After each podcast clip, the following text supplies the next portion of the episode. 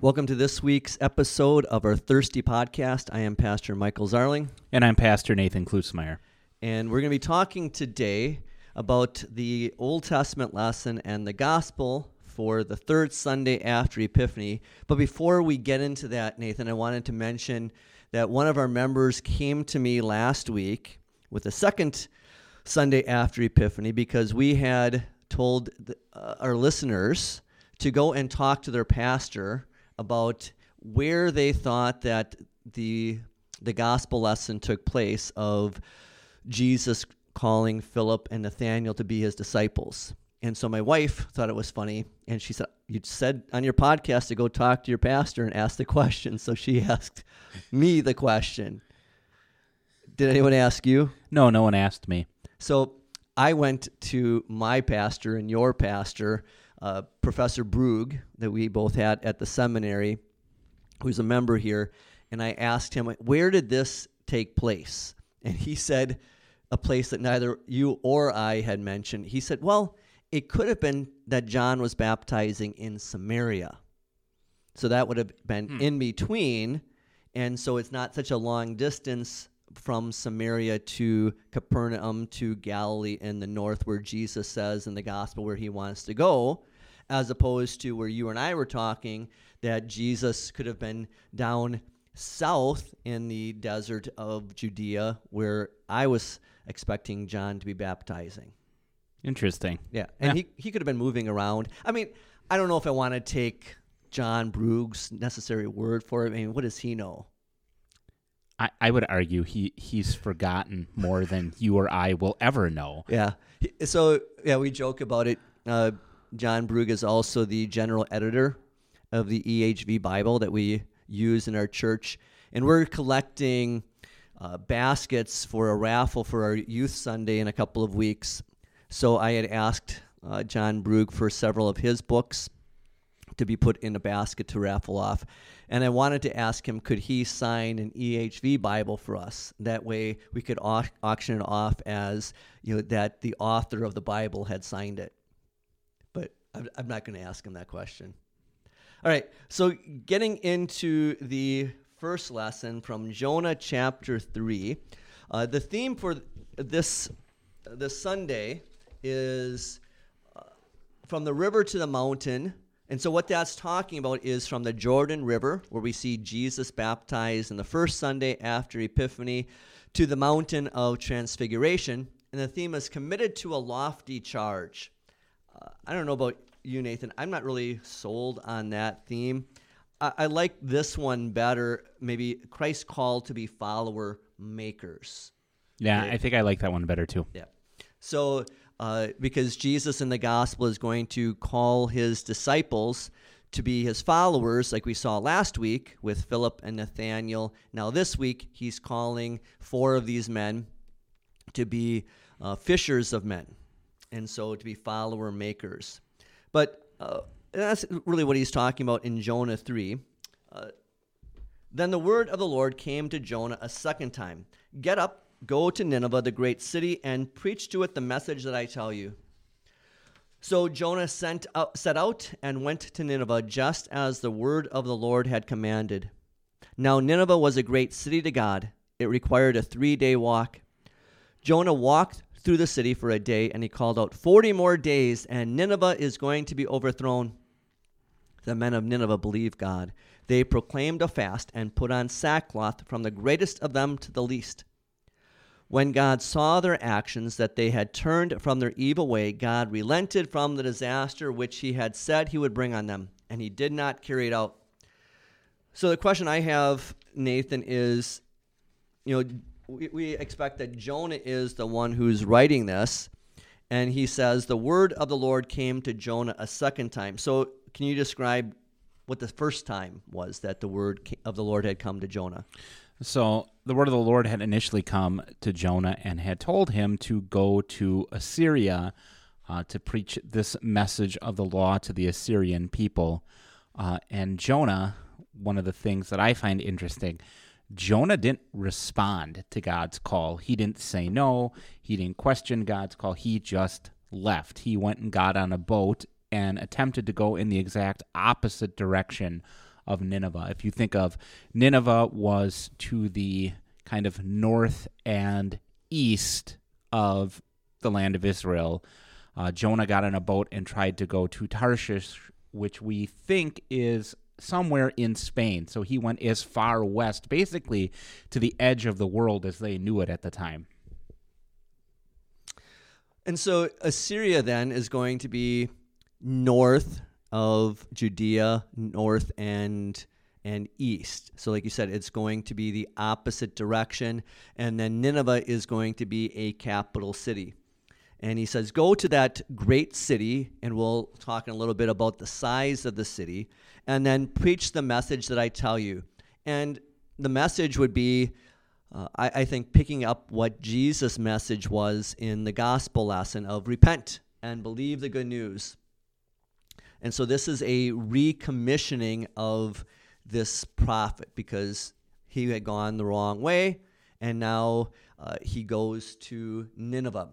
Why was, and, and in answering these questions, you know, or even asking these questions, Nathan, I don't want any of our listeners to think I'm a jerk in asking you in asking you questions because uh, I think you always know the answer to them. Sometimes. Sometimes. Uh, when, uh, why is Jonah reluctant to go to Nineveh? So I think there's a couple of things at play in Jonah's mind.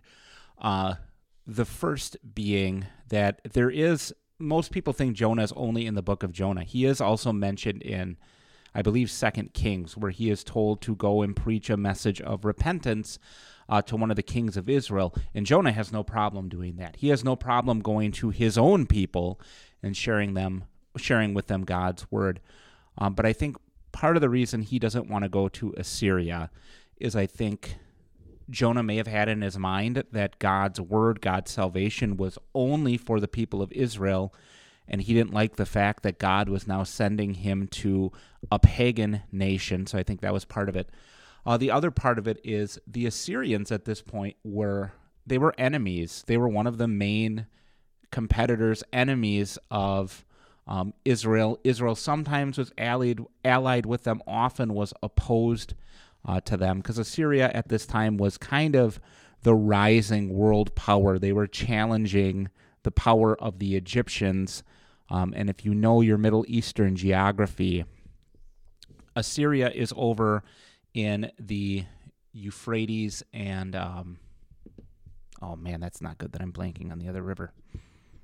I'm no good good with geography that's really bad. I am really embarrassed that I can't remember this off the top of my head. Anyways, it's over in the Tigris. There it is. It's over in that river valley. Um, and to get to Egypt, there's two ways you can go. You can either go down and around through where Israel is, or you could cut straight across. The problem with the route straight across, it was all inhospitable desert, modern day um, Saudi Arabia. Even still, people don't generally go through that way because it's such a harsh environment. And so Israel was kind of right in the middle between these two world powers. Um, and one of the things, the Assyrians were known for their absolute brutality. They kind of cultivated, um, I had one history professor that referred to them as the bad boys of the ancient world. That's what people, they wanted people to know them as ruthless and bloodthirsty. Uh, I was teaching the catechism students about Jonah a couple weeks ago and had some of the art the Assyrians made of themselves. And they liked to depict themselves being these fierce warriors that would fight lions hand to hand. That's what they wanted to be known for. Uh, the way some of their kings would write about, about themselves, they would brag about how they had put entire cities to the sword, how those that had opposed them, they would cut off their arms and cut out their tongues. Um, they wanted people to to fear them. And so it seems like Jonah was saying, Really, Lord? Those people? You want me to go to those people? And later on in the book of Jonah, what's fascinating is Jonah's whole reason for not wanting to go is he's upset because he knows God is going to forgive them. And Jonah seems to believe, well, those people are not worthy of God's forgiveness. I don't want them to be saved. Therefore, I'm not going to go preach this message to them. Yeah. He's afraid that they're going to be they're going to be repentant, which is what we see in this gospel lesson. And just to build on what you said about Assyria being violent. Uh, on my daughter Miriam's recommendation, I had been listening to a podcast called uh, Dan Carlin's Hardcore History. And in one of the episodes, he talks about Cyrus of Persia. And but to get to Persia, he has to talk about Assyria. And like you said, that Assyria is going to be ruling by violence and fear, as opposed to when the Medo Persian Empire rises, defeats the Assyrians and the ba- well, the Babylonians took over from the Assyrians, but are very much like the Assyrians in the fear. Cyrus, with the Medo Persians, he's still going to be violent, but that's not the way they're going to rule. Usually, what they're going to do is make a contract with people. Dan Carlin makes the example of, say, the Philistines, who are a ocean-going, you know, sailor type people that the Persians are, aren't going to say, all right, we're going to use your ships. If, if not, we're going to burn you and burn them down and kill you. No, he says, we're going to pay you for your allegiance. And it's a different way. Now, the Philistines know that if they don't listen, they're going to have the hammer brought down on them. But the idea is they're ruling in a different way. It's more, the Assyrians very much seem to rule with an iron fist. The Persians, it was more the velvet glove with the iron fist inside of it. Yeah. And so, verse 3 uh, Jonah set out and uh, sent out and went to Nineveh just as the word of the Lord had commanded. So now there is a change of heart in Jonah. So that's where you have to read chapter 2, where he is praying in the belly of the fish, and it's a very repentant prayer. So that's the Holy Spirit converting him. Uh, he is repentant. There is a change of heart. That's what we talk about the word repent means. They, he changes his way, and now he goes to Nineveh, and it was a great city to God. So before we get to that, so my question for you, uh, going back to the incident where Jonah's on the ship, uh, asleep, the great storm comes up. Uh, the sailors cast lots and determine that the cause of the storm is Jonah, and Jonah volunteers and says, you know, throw me overboard. What was Jonah's motivation for being thrown overboard? Yeah, I think Jonah's motivation would have been maybe feeling guilt that he realizes that all of these sailors could have been killed because God is coming after him. Okay. So that's what I had always learned as Okay. well. I had read a commentary when I was writing a Bible class uh, for one of our education classes last year on Jonah and came across a commentary where the commentator said that's often been the interpretation. The interpretation he suggested was Jonah saying, You know, honestly, I'd rather die than go to Nineveh. And saying, Yeah, throw me overboard. Then I actually don't have to God can't force me to go if I'm if I'm dead. Um and so then that leads also into my we, you talk about Jonah's repentance there, um, but then the way the book ends, do you think that Jonah repented at the end of the book? Because the end of the book is kind of a cliffhanger. Right. It leaves us with questions. Yeah. I do think he repented because, again, Bible scholars would say Jonah is the one who's writing this, and he's writing this because he is repentant. Kind of like the Gospel of Mark seems to be uh, Peter's gospel by the hand of Mark, who's got maybe Peter whispering in one ear and the Holy Spirit whispering in the other ear. And so Mark does not show Peter in a very good light because Peter is repentant. He's not afraid to show his sins, his weaknesses. And I think that's where Jonah is in this in this uh, Old Testament prophecy as well. I, I tend to agree with that. Um, that Jonah was the author, and the, this was his act of contrition, was confessing uh, his sinful attitude. But just Jonah by itself is a literary masterpiece in the Bible with its use of irony and with the way it ends, where it leaves you asking the question that God asks at the end, um, and really forces you to examine your own attitudes that you have about sharing the gospel with others. So then, verse 3, it says, Now Nineveh was a great city to God. It required a three day walk. Uh, Jonah walked through the city for a day. So if you read uh, the People's Bible on Jonah, they talk about why this was a great city to God. Uh, it could be that this was. Uh, you know, one of the huge centers for the nation of Assyria. Later on in chapter 4, God says that there are 120,000 people who cannot tell the right hand from the left. So we usually understand that to be children who have not reached the age of discretion from Deuteronomy 1, verse 39. So these are little kids. And then if you do the math, you have 120,000 little kids and then maybe you add in a couple of other children, two parents. This is going to be, you know, at least a half a million inhabitants in Nineveh.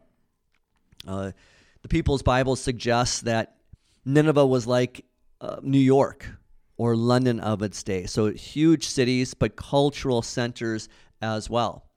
And then could this be a three day walk of a circumference uh, of 60 miles for Nineveh? That's huge. Or could it be greater Nineveh? And so you've got uh, you know greater Detroit, greater Chicago. Uh, that he mentions in the book here for Racine.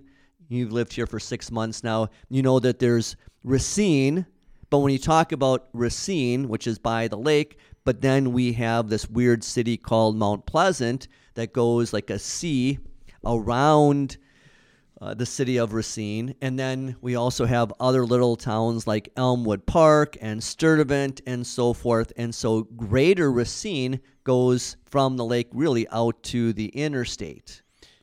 And especially in more ancient cities, too, you'd have the major urban center, but then there's no way for them to grow food within the city uh, enough to support the people. People might have had their own, you know, small gardens, but you would have had the villages that were around the city that then provided um, food and other goods for the larger city. So that could be what it was too. Is that greater, that greater area that Jonah was also preaching.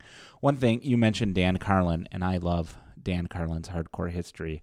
Um, I think he mentions, and I couldn't find the reference at one point when I was working on this I believe it's in Xenophon, uh, who is a Greek general that goes later on uh, and fights for the Persians and then has a bunch of adventures as they come back and records it. But at one point, they are camped in the ruins of Nineveh. And that several hundred years after Nineveh was destroyed, and they're even at that point so impressed with the ruins, they're convinced that only the gods could have built a city of mm. that size. Yeah, and then one other interpretation is that uh, Nineveh just it, it means that three days to go through it. That for Jonah to walk up and down the major streets and going into the the say the public parks to be able to call people and preach. That would take three days to do that. You know, Nathan and I this last week in the cold, we were out canvassing around the, the streets uh, around our early childhood campus, which is connected to our Water of Life Racine campus, and just walking up and down the steps, being aware of the snow and ice and the snow that covers the ice, right?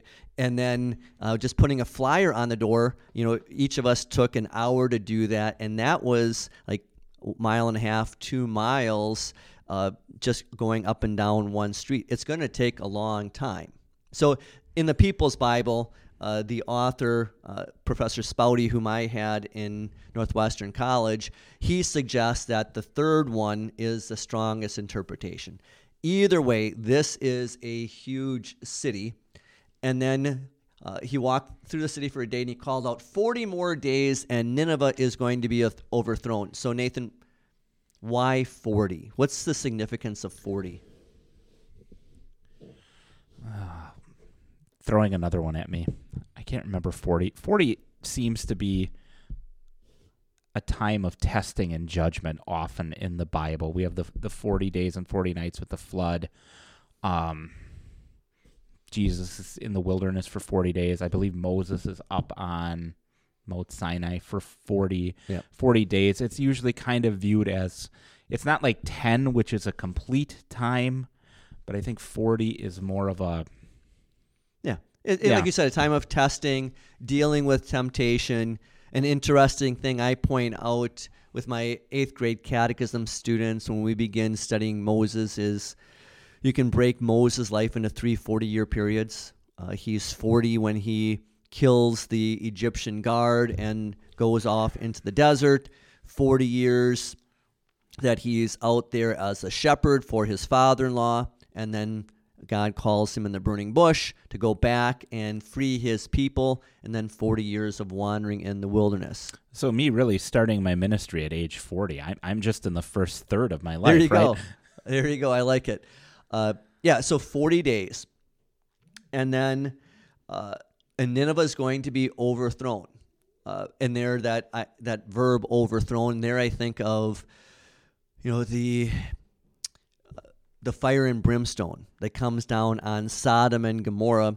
There, you know, the Hebrew, I'm not sure if it's the same Hebrew verb here, but the idea with Sodom and Gomorrah, it looked like the, t- the city was upside down because the destruction was so total. And then the men of Nineveh believe God. This is, then is the greatest miracle in the Old Testament. And you know, you think of someone if you're going out and preaching as an evangelist and um, a reluctant evangelist too, to preach a message and to have this kind of result, we would be overjoyed. We would be thanking God. And yet, what is Jonah's response um, in chapter four? You know, see, Lord, this is exactly what I said was going to happen. You're going to forgive everybody. And that's why I didn't want to come here to begin with. But yeah, it's interesting. It's also interesting. I know we skip a couple verses here, but there's that interesting detail in Jonah too. I think it talks about not only do they all put on sackcloth, they put sackcloth on their animals as well, just to show kind of their complete uh, contrition and repentance for their sins. And so, yeah, I our natural response here would be to thank God and to pray that we too would have that kind of effectiveness preaching preaching the word. And I sometimes think too it's difficult to know with Jonah like when he was willingly being a servant or if even while he was preaching the Lord's message if he was being reluctant.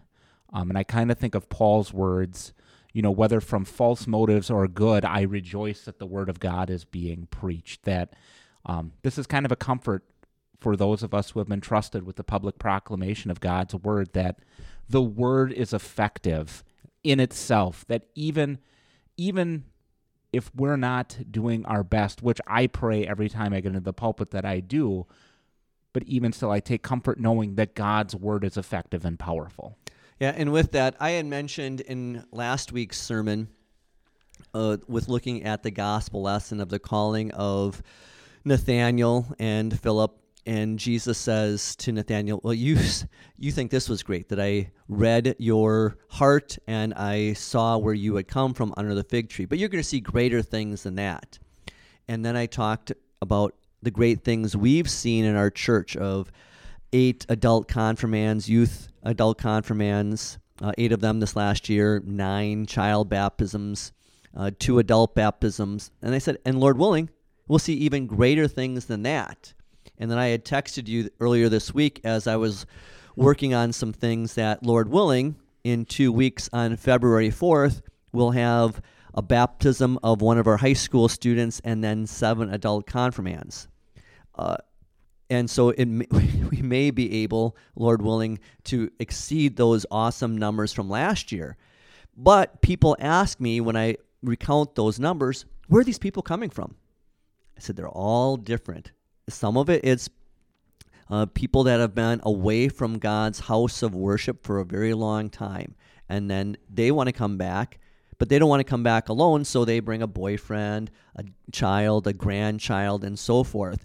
And so the Holy Spirit is working in them to believe, to repent and believe the good news.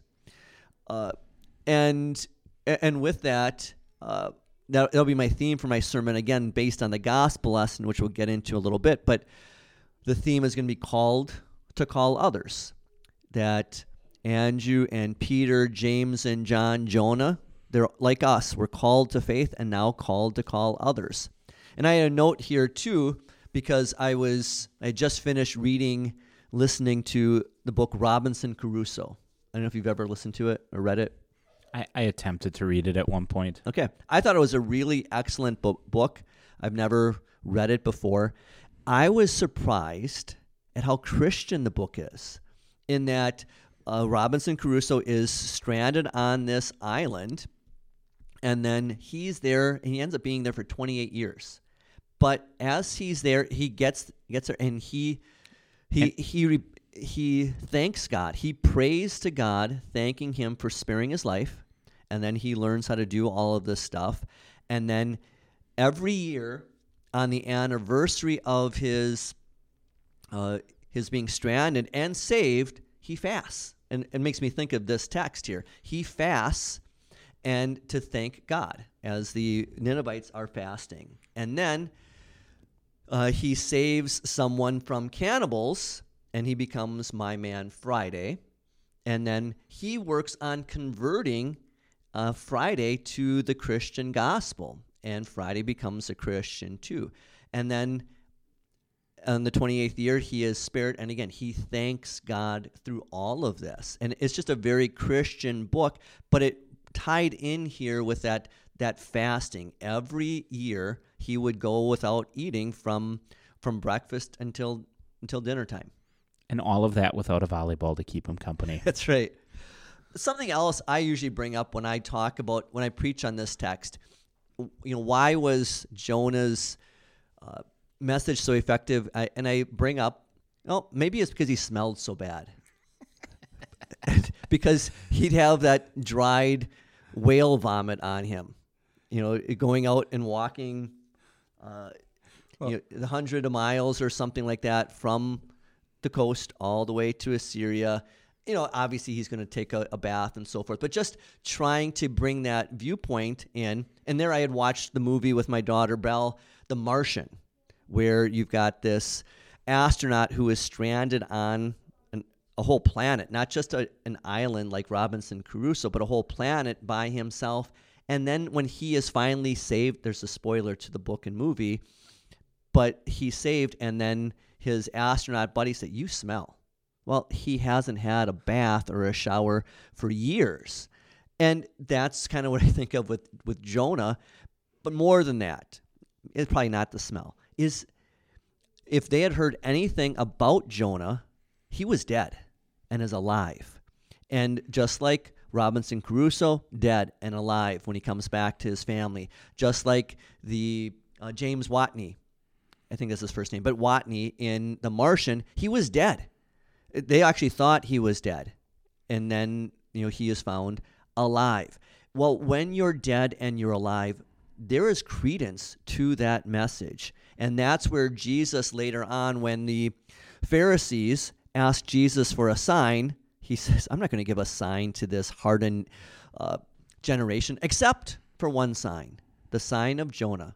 That just as he was as good as dead in the belly of the fish for three days, so the Son of Man will be as good as dead, because he will be dead in the belly of the earth for three days. And now you give credence to Jesus' message. Anything on that? I don't think I have anything to add to that. So then, like you had brought up, uh, oh, I was going to talk about the sackcloth. So I was explaining to Nathan what we do. We've done an Epiphany since I've been here. Now, Water of Life with with ashes with Ash Wednesday. So I thought it was always weird growing up that we celebrated Ash Wednesday. My family would always go to church on Ash Wednesday, but it wasn't always an ashless Ash Wednesday. Yeah, we never had ashes either. Yeah. So I wondered why that is. And you know, the thing is is hey, we have Ash Wednesday for repentance, but we don't even use the symbol of ashes because that's what the Roman Catholics do. And I think that's silly. So what we've done for years here is we have one of our members that generously makes a sackcloth, so a burlap banner, and then at the beginning of our Ash Wednesday service, we have people come up and then they dip their finger in a bowl with ashes that I've mixed with oil. just regular vegetable oil, and kind of make a less than a paste. It's more of you know like a soup type thing, and they just dip their finger in, and then they make an ashen cross on the sackcloth banner. They can also put it on their foreheads, but people Lutherans are still kind of uh, nervous about doing that. But the the thing is, is they put this cross, and as little kids and the parents, it's pretty neat that for the 40 days of Lent, there's that number again our people see 150 little crosses on, you know, ashen crosses on the sackcloth banner to remember this Old Testament symbol of repentance. Uh, and then verse 10 when God saw their actions, that they had turned from their evil way, God relented from the disaster which he would bring on them, and he did not carry it out. So this is God's grace. So, with that, maybe this, Nathan, is is Jonah's message 40 more days and Nineveh is going to be overthrown is that law or is that a call to the gospel? Yes. Yeah why? That's that's the, what I was getting at. We often talk about how the law often does preparation work for the gospel. The law um, shows us our sin shows us our need for a savior. Uh, reminds us of our sin. The law is not what saves us. The gospel is what saves us, the message that Christ has paid for our sins. But the law kind of prepares our hearts, shows us that need, shows us that we can't save ourselves, that we need someone to save us, that we can't ever pay that debt, ever do enough to make up for the evil that we have done in our lives. And you and I talk about this often about what happens when you don't have the law. And you see that in so many sermons, so many churches, that if you don't have the law, making people feel guilty, uh, squirming in their pews, having the feeling the flames of hell licking at their feet, there's no reason for the gospel. No, what you often end up with is, oh, I'm doing pretty good. Yeah. And it becomes more more moralizing like, well, this is how I'm going to you know, live a better life, be a better husband. Um, but there's no real motivation because when we talk about the third use of the law, it's only after we realize our sin, realize our need for our Savior, and then in thankfulness to live our lives according to the law that God has given us as a guide in our lives. Um, but without that law, without understanding the need for a Savior, there's really no proper motivation that comes. Yeah. And again, if you are only listening to your Lutheran pastor, well, fantastic. You cherish that. But understand what is out there in what I would call the big box churches. That this is they do not have Lutheran preaching of law and gospel. Law as a mirror to, to show you your sins, and then the gospel to uh, be the forgiveness for those sins. They don't have the law to cut away at the disease that the cancer of sin and then the gospel to be the healing salve. They don't have that. Uh, it, they, they are missing all of that. What they preach is God loves, so God forgives. You can live however you want. There is no repentance, there is no call to action. It's all, like you said, the third use of the law but even our own pastors, our own teachers, and so forth, we can be infected with this. Because again, we were, we were talking in our office this week that we have to be very careful so that we aren't just preaching the gospel as morality and even just preaching about the gospel. We have to preach specific law. Here are the sins and the sins that damn, and then specific gospel, not just the gospel that Jesus loves you, so he came for you, ro- uh, you know, he lived, died, and rose for you. That is the gospel.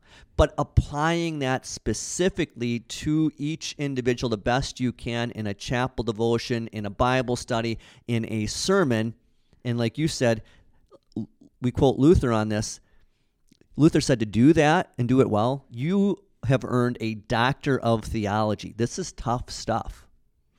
Yeah, and I've been working through CFW Walther's um, proper distinction between law and gospel, and reading that as a as a new pastor, um, a lot of that convicts me, and he he terrifies you in that book, saying if you if you do this wrong, you're you have the possibility of shipwrecking someone's faith, and sometimes it can terrify you um, because you want to preach the law, you want people to understand their sinfulness, but at the same time, in preaching your law, you don't want to leave the impression with people that, oh, yep, I did that and that and that, so I'm good to go for this Sunday. Thanks, Pastor. I always like getting a pat on the head and trying to remind people, no, you, you, you can't do anything.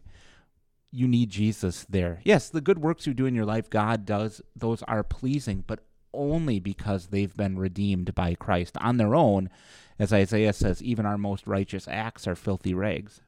And so, with that, before we get into the gospel, is you know people say this all the time. You know, Pastor, you should preach shorter sermons. I, you know, you and I tease each other about that, but it's tough because people don't know their Bible stories, and so you want to give background on Jonah or background on the gospel lesson with the calling of the disciples, and then you've got to convict with the third use of the law. Then the pastor needs to give specific gospel, to give forgiveness for the wounds he's just created, to give that salve, and then to give the third use of the law, now based on this. Now, this is how God wants you to live. That takes a lot of time, and to try and squeeze that in, uh, you know, in a very short amount of time, that's difficult. And to convict in a way that's both relevant to people and that remains true to the text that you're preaching on that you're not just bringing in generic you know statements um, do this don't do that. And or this is a real test too is preaching about the sins out there outside the church because that's easy to do because people can see what's going on out there but to convict people of the sins that's in their hearts and the danger with preaching about all the bad things out there you run into that you know what Jesus talks about with the Pharisee and the tax collector. Lord God, I, I thank you. I'm not like those those terrible those terrible people out there. Uh, which you see, you do we see that attitude kind of getting back to the text here with Jonah that well, I don't want to preach to those people. They're so bad they don't deserve the God or they don't deserve God's love, and maybe a little bit of him ignoring, um, you know, the nation of Israel, the northern kingdom where Jonah was from, was definitely not known for its God pleasing lifestyles. Um, I've been going through, I just finished teaching the eighth grade catechism uh, course that we use uh, with the Bible history kind of review, and had up one of the slides I used had a table of the good and bad kings of Israel and Judah there were no good, God pleasing kings of Israel. They were all evil. They all promoted the worship of false gods. All right, let's get into the gospel. So, if you want to read that, Nathan, from Mark chapter 1, beginning with verse 14. After John was put in prison, Jesus went to Galilee, preaching the gospel of the kingdom of God. The time is fulfilled, he said. The kingdom of God has come near. Repent and believe in the gospel. As Jesus was going along the Sea of Galilee, he saw Simon and his brother Andrew casting a net into the sea, since they were fishermen. Jesus said to them, Come, follow me, and I will make you fishers of men. Immediately they left their nets and followed him. Going on a little farther, he saw James, the son of Zebedee, and his brother John. They were in a boat mending the nets. Immediately Jesus called them. They left their father Zebedee in the boat with the hired servants and followed him.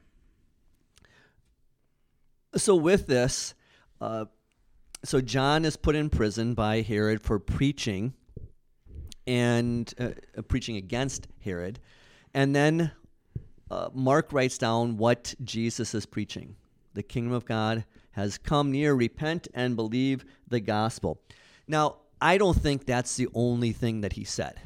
Just like you know, people critics would say, well, Jonah didn't just say 40 more days and Nineveh is going to be overthrown. I think those are the themes of their message. And it's also very interesting how close that is to the message that John had been preaching as well. Right.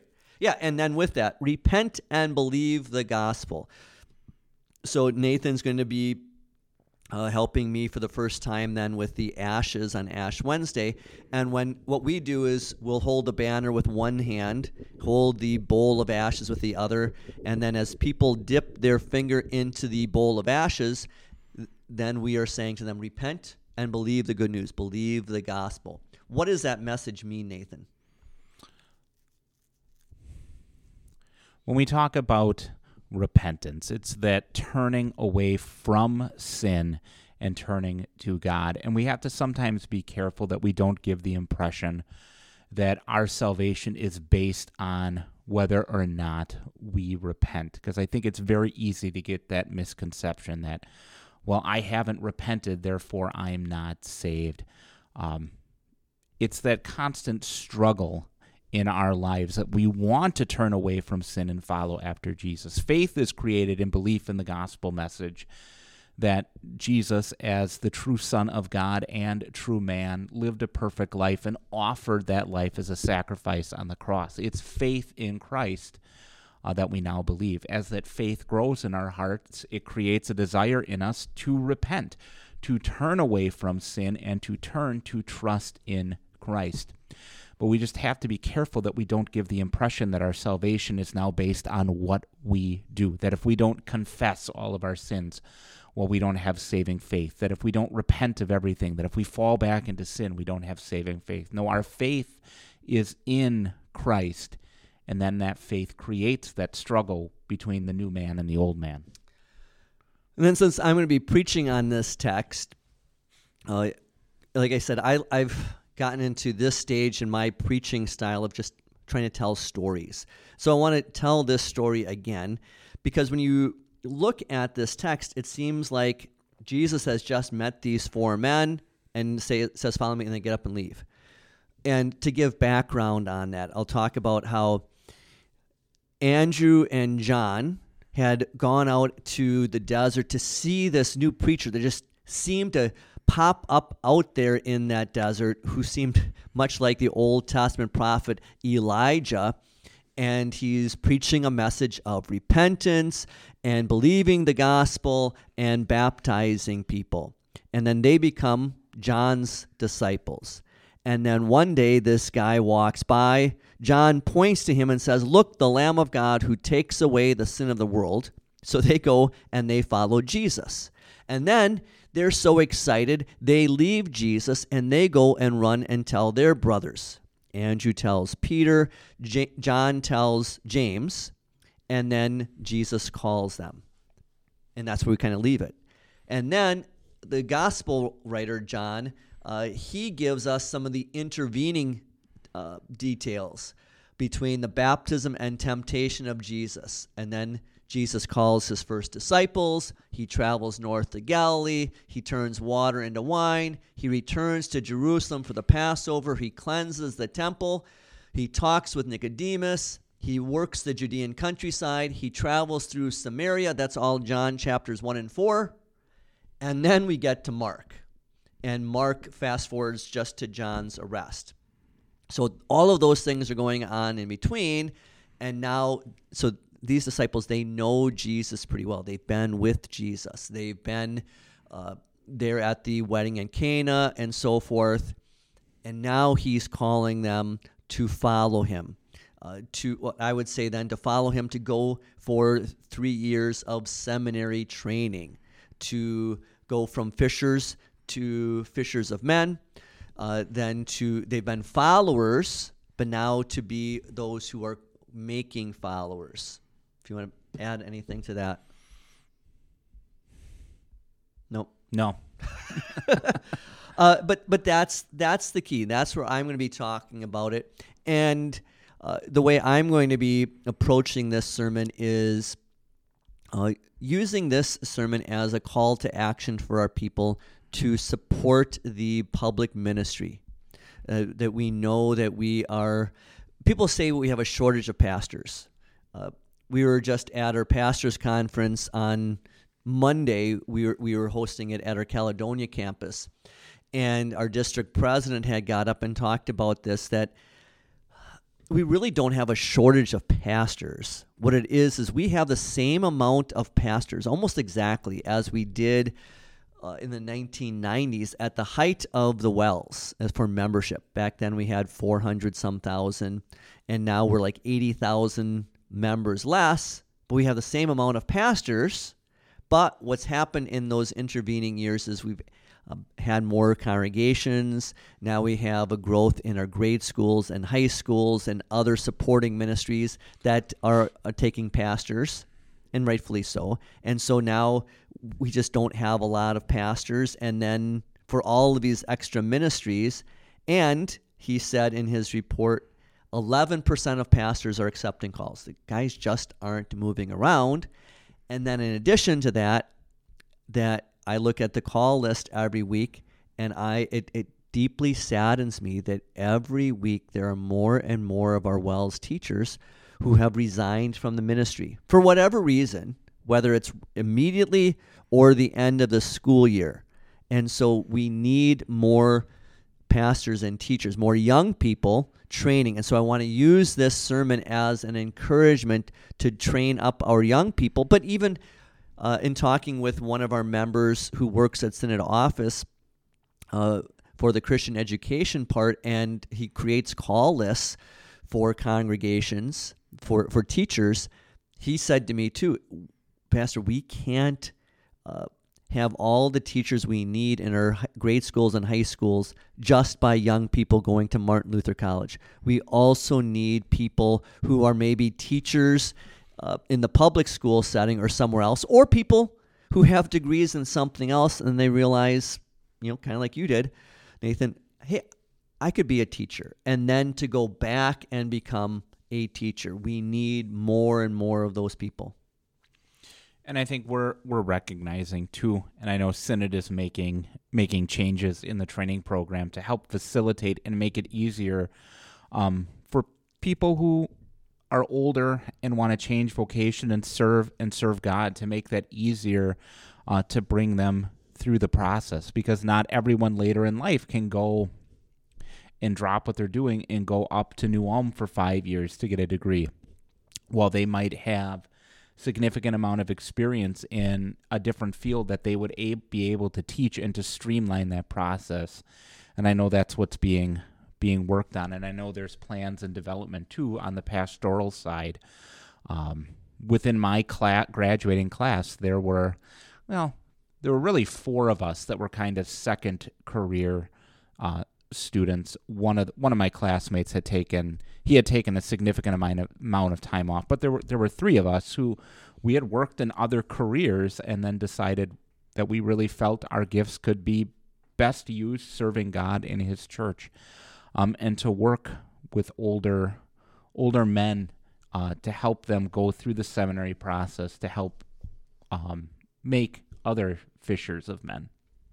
Yeah, and then to think about supporting your current pastors and teachers. I think sometimes, at least I've seen in my ministry, that uh, pastors can, you know, everyone can seem to like them. Now, there are those that have gotten upset with me and left the church for whatever reason, usually pretty silly. But for the most part, everyone supports the pastor. But it's not so much that way with the teachers. Parents can be very protective of their children, which is good but they often forget that their children are little sinners, their children are liars. That's what I tell the kids when I teach catechism class. I just tell them, all right, when if there's any kind of difficulty, uh, us understand when I meet with your parents, if they have a question for me, if they question anything I've done or said or grades or whatever, I will tell them, uh, do you, you do understand that your child is a sinner. Your child will lie to you. Your child will not always tell you the full truth. And they go, oh, what? Yeah, and I'll tell the kids this. And, uh, and but parents don't always realize that, and teachers aren't always proactive with that, and so they just get beat up by the by the parents. And I would encourage people don't do that. Don't do that with your called workers. Don't let other people do that. Support your called workers. It is a tough ministry. I always tell members too, the ministry can be very lonely. And why it's lonely is a lot of times people will tell me and other pastors, other teachers things they can't they don't want others to know. And that's great. But pastors can't tell that to other people. They can't go and talk to other members about things because you're not going to break the eighth commandment. And so it can be very lonely. You can be friendly with your people in your church, but you can't be really close friends. And so pa- that's why pastors and teachers have to get together with other people. Uh, something else I'll point out in the sermon, uh, you know, called to call others is baptism. That's where God calls us. One of the things I remember from a professor in the seminary, I won't say this in my sermon, the only thing I remember from his class, because he was super boring.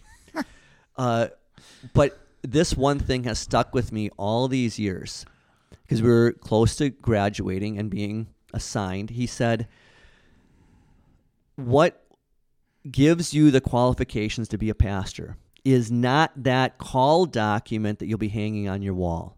It's that baptismal document, your baptismal certificate, Lord willing, you'll have on your wall. Because that's the call to faith. And from that, now, because you've been called to faith, you can be then called to call others. So that was the only thing I picked up in his class, but it was very poignant, and and that's we both have our uh, we both have our degrees on the wall. I remind Nathan that my degree is bigger than his degree. Uh, yeah, but but mine's got higher quality Latin verbiage on it. Yeah, and you probably have a higher grade on there too. that, that, that's that's what I was implying. Yeah, yeah. Mine much, is like uh, much, much, much higher. Yes. Well, what is yours? Mine mine says like bene, which is good. I always say, yeah, good enough. Get them out of here. I believe mine is summa cum laude. Oh my goodness! Or maybe it's magna. It might. It, I think summa is the highest praise. I'm, I'm whatever. I'm one below that. So. Okay. Well, so you are I always tell people that you are the smarter of the two pastors, and our degrees, uh, our degrees demonstrate it. So I'm just compensating with a bigger degree. Uh, I I also have more more degrees than you because I, I have that uh, associates of applied science and culinary arts too. Yes. Well, someone asked the other day. Uh, one of our aides had asked, "Well, come over to Nathan's desk." And he was disappointed he wasn't there and then said ah, pastor Zarling can you help like, oh great and it was something to do with uh, the lights weren't working and and i said to her i said just so you know i'm good at preaching and that's about it uh, Pastor Klusmeyer is basically good at everything else. Not saying you're not good at preaching, but you have all the other qualifications I don't have. Well, no, you, you also are better with technology, as uh, was demonstrated last night when I had someone ask me for, oh, can you send me the link to your podcast? I'm like, I, I, I have no idea how to do this. Yeah, so I sent it to him, and I told, I actually told this story to my wife this morning. I said I was very helpful to Nathan last night. She says, good. And, and then she was, and then what? I said, well, then I texted, I am happy to help you, just like I help all the other older members in our church that can't figure out podcasts. Well, that's what I say. You you are the young hip pastor yeah. in the congregation. I mean, even today, you're you're there in in your your flannel and your jeans and. It's more my my lumberjack hipster. I was gonna say hipster. It's more because I'm biking out in the snow, so I want to wear this stuff. But with this too, I don't know if I'll get to this point in the sermon, but this is part of what I I've been thinking about is, you know, you, you a midlife crisis is a, is a real thing you know, I didn't think of this until I was getting close to 50, but when the ministry gets tough, because the ministry is hard, you think, do I want to do this for another 15, 20 years? Should I go look at doing something else? By God's grace, I don't know how to do anything else. and uh, so I couldn't do anything. I guess I could, but I'd be starting at ground level other guys like you and other pastors, teachers could do other things. But again, by God's grace, whenever I think that way, I think of God put something in front of me. Maybe it's an evangelism visit. Maybe it's a, a Bible study with a new prospect. Maybe it's helping someone with a, a counseling situation. And then I come home and I tell my wife, I, maybe I'm actually getting good at this. After 27 years in the ministry, I'm figuring this out. And and that's again not a pat on the back, but just saying, God, uh, He just like Jesus does with these disciples over three years. You know, you and I had four years at college, four years at the seminary. Now you a half a year in the ministry, me 27 years in the ministry. And we're learning all the time to be able to apply to do things differently and better than we did the last time we had this issue. And I think that's just one of the amazing, the amazing things with studying God's word. Um, and it's something I'm still working on as a pastor, more for my personal growth, getting in scripture is you can know the Bible backwards and forwards, and still, yet every time you open up and read it, there's something new, or the word hits you in a new way, or you see how it applies now at this point in your life, and just how rich and living the Word of God is, and how it humbles you that even after studying it for years, you still don't know it well, and you're constantly learning um, and wanting to share that knowledge with others. And then talking about specific law in this text, because you kind of have to bring it in. There isn't, I don't think, really any specific law uh, here. And so, what I'll be talking about, because I have to write my sermon this afternoon, is this that support of the ministry, support of our ministry, uh, ministers, where we can badger them. We can take their words and actions in the worst possible way, where we are not supporting our teachers in the classroom, where we are not supporting the ministry of our church, uh, and then knowing that budgets always, Lord willing, are including. Uh, gifts outside of our church. So, like for us, it's support of our grade school. Uh, it is support, and that's about you know, hundred and some thousand dollars.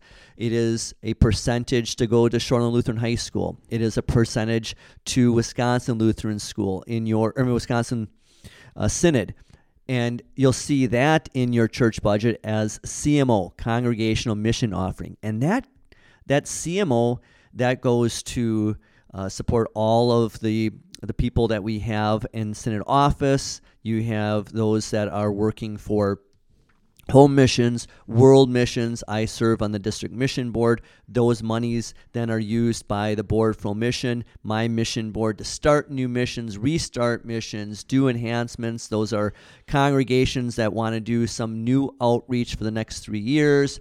Uh, it is support of our prep schools. It is support of uh, Martin Luther College for training for pastors and teachers, uh, going to the seminary for uh, training of pastors there's a lot of money that is needed for these things.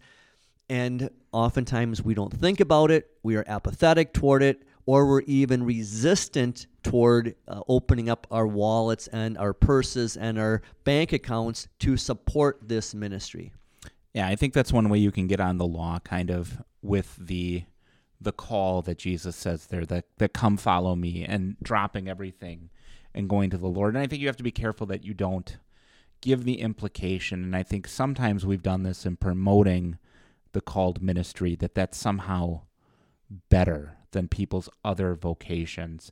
And not to lay guilt on them that way, but to say, where's your priority? Is your priority supporting God's work?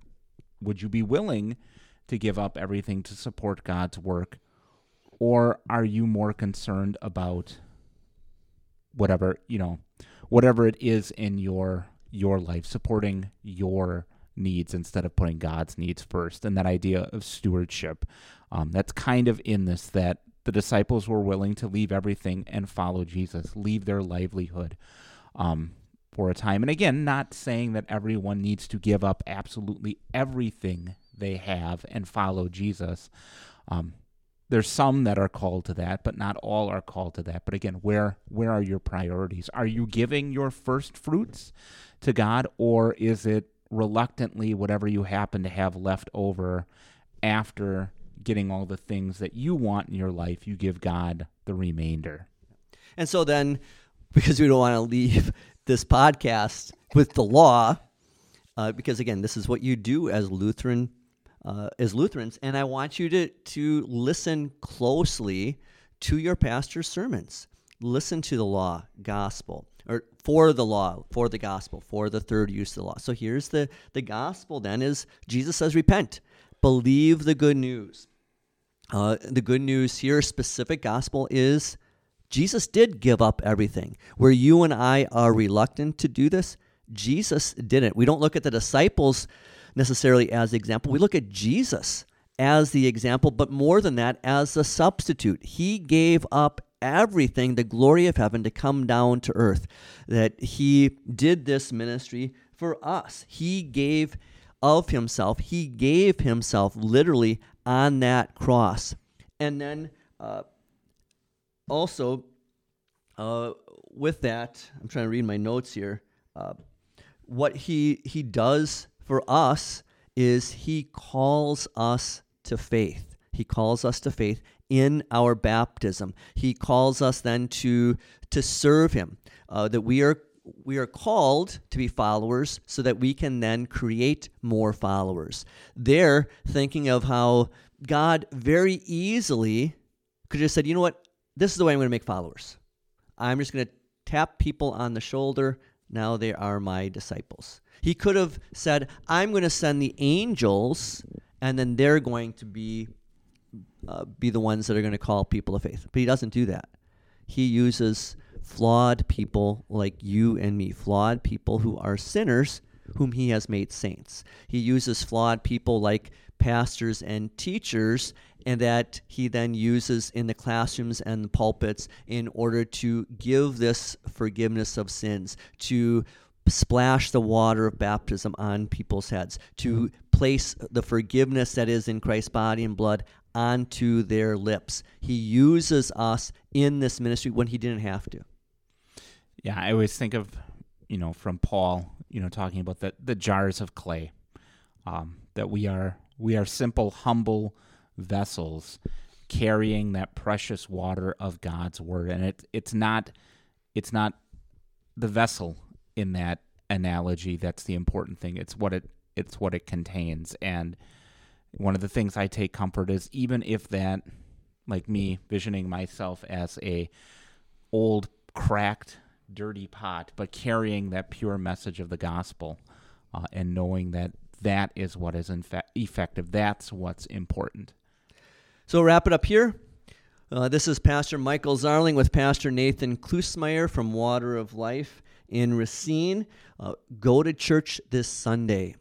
Uh, support your pastor by hearing his sermon and then telling him it was a good job. And then uh, also support the ministry with your offerings, whether it's you know in, a, in, an envelope, whether it's online, whatever it is. Support that ministry.